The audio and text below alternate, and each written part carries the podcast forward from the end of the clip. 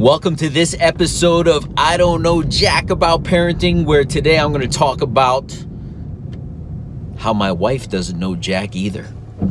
So the big question is this How are parents like us, who don't have a manual, who are doing the best we can, who feel as though we aren't enough, how are we going to raise healthy, happy children who we are proud of and still keep our sanity in that process? That's the question, and this podcast will give you the answers. My name is Ryan Roy, and welcome to I Don't Know Jack About Parenting, a podcast for parents who are being real with themselves. So, welcome back to this episode of I Don't Know Jack About Parenting, where I am gonna be talking about how my wife doesn't know Jack about parenting either. And as a listener, if you're a man, you're gonna be like, whoa, that's crazy. You are not going there, my friend. Don't talk about the wife. And ladies, you're probably gonna be saying, oh my goodness, I need to listen because what is this man about to say about his wife? Um, so I'm going to tell you the perspective. Listen, none of us know really. Our kids do not come with manuals. That's that's one thing I learned at the beginning, and as I've shared with you in the past, um, like I've asked a lot of people advice. I've read a lot of books. I've listened to the podcasts like this. Uh, and, and some of it made sense, and the things that didn't make sense, I just got to throw away. Here's the deal I do not get to throw away my wife's perspective.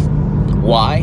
Because she has every right to uh, empower her children as much as I have the right to empower my children. Here's what I got to say we must respect the parenting skills of our spouses, regardless of how we feel about them. So there are things that my wife and I disagree on when it comes to raising our boys um, a lot.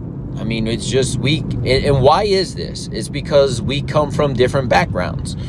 Um, I, I've shared this with other people. I don't know that I've ever shared it with my wife. So, babe, if you listen, this this is the the aspect of it. It's not right. It's not wrong. It's the reality of our experience. Um, I was raised by a mom. I'm the baby of essentially 10 children. That's a whole, oh, let me fix this. That's a whole other story. I am the baby of 10 children that my mother either gave birth to or helped raise. I often like to joke and say that she had nine other kids to make mistakes with before she got to me. So I got this wealth of amazing parenting like I've been there, done that. This is the right thing to say. I said the wrong thing this time. This is how I empower him. This is how I build him up. Although I was abandoned by my father, I had a mom who was extremely loving and did the absolute best she could with the knowledge that she had. She had the knowledge of raising 10 other children before me and getting a mini little break in there because between my brother, uh, my closest brother, myself and I are seven and a half years apart. So she actually got a chance to have perspective, right? When we when we step back from something for a while, we actually gain perspective and clarity.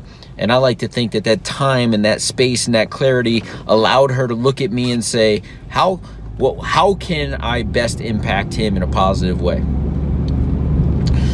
Now, my wife, on the other hand, is the first child of a young mother, right? Uh, so she got a lot of support from uh, the, the grandparents. Uh, she, my wife's of Latin descent, therefore, uh, in their culture, uh, the grandparents are always around. And because of that, her mom may not have always been as hands on, or being a young mom herself. I think she was 20 when she had my wife. She probably had some growing pains to go through. So where my mom had all of this knowledge, if if if you had to learn from someone, not right or wrong or indifferent, but if you had to choose, do you want someone who has experience with nine other children to raise you, or do you want the one that's going in it all new with no manual and trying to figure it out and is and is young, right? So as a new parent myself my wife and I, we had our children when we were 35 plus. Uh, we have some life experience in that we could go off of, but we typically go off the experience that we know, right? We only know what what what we um, have experienced. So, what happens with my wife and I? Uh, I'm just going to use the, uh, the, holidays and birthdays as an example. In my home growing up, uh, birthday was kind of like, hey, we had some cake, we threw on a little blower, and uh, blew out some candles, and it, it wasn't a huge celebration. I never had big, elaborate birthday parties or anything as a child. My wife did birthdays were where you got uh, 10 15 toys everybody came around and gave you a toy this that and the other and, and it was a big deal so guess what she likes to do for my son's birthday? She makes it this big, huge, elaborate thing. On the other hand, for me, the holidays, Christmas in particular, but the, the holidays that were really celebrated for us, my mom and love, love, loved Halloween and going around the kids' faces and Halloween and, the, and all the costumes. And my, my, uh, and then we always did a big, huge Thanksgiving celebration and a big Christmas with all the decorations and, and tons of toys. Uh, and, and, my wife, uh, her experience at Christmas is where they got like one or two Christmas presents from Santa, and then they they would go over to her aunt's house and they get like one or two presents there, and that that was kind of it. Uh, I mean, we did caroling, and, and and my mom would get behind the piano, and we would sing Christmas songs all throughout the Christmas season. Uh, so my my wife's experience is like, hey, why why do you want to get all these toys? Why do you want to get all this? Because that was my experience. But I need to respect where she's at. I allow her to have her big birthday bashes although i'm like this is like a little bit of overkill.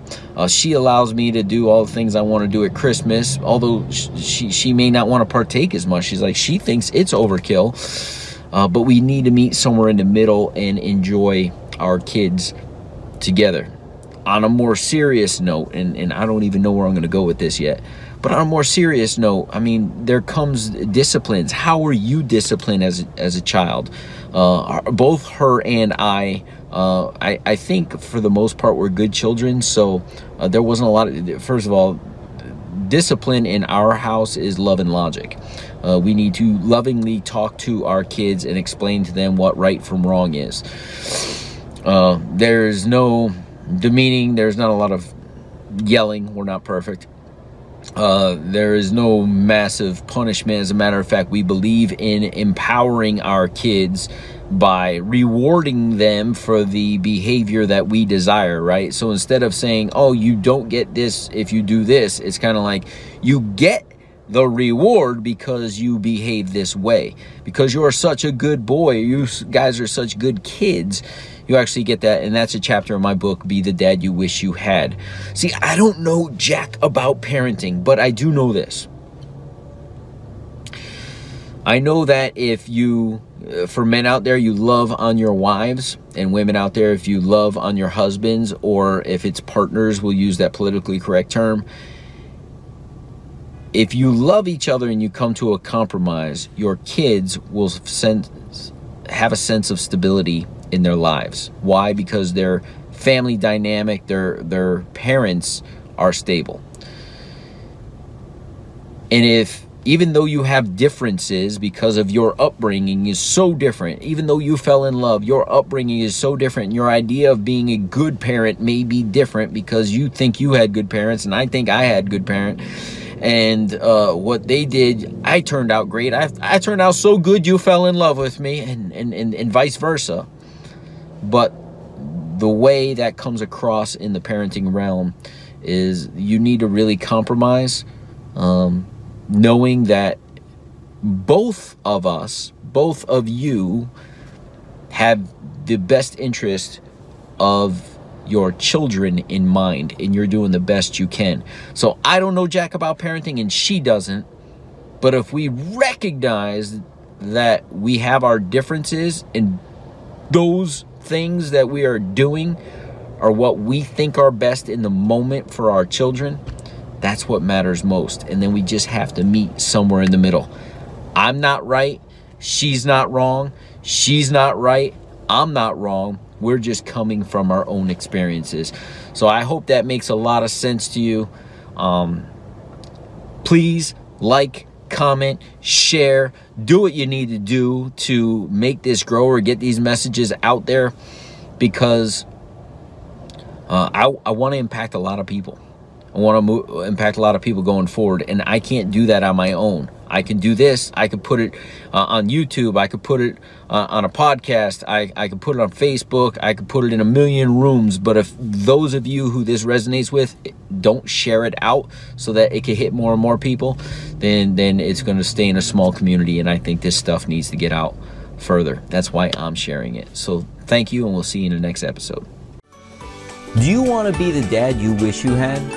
If so, go get my free book, Be the Dad You Wish You Had, at BeTheDadYouWishYouHad.com. Inside, you'll find my most effective 40 tips to quickly and easily transform yourself into the ideal dad. Go to BeTheDadYouWishYouHad.com now and get it while it's free.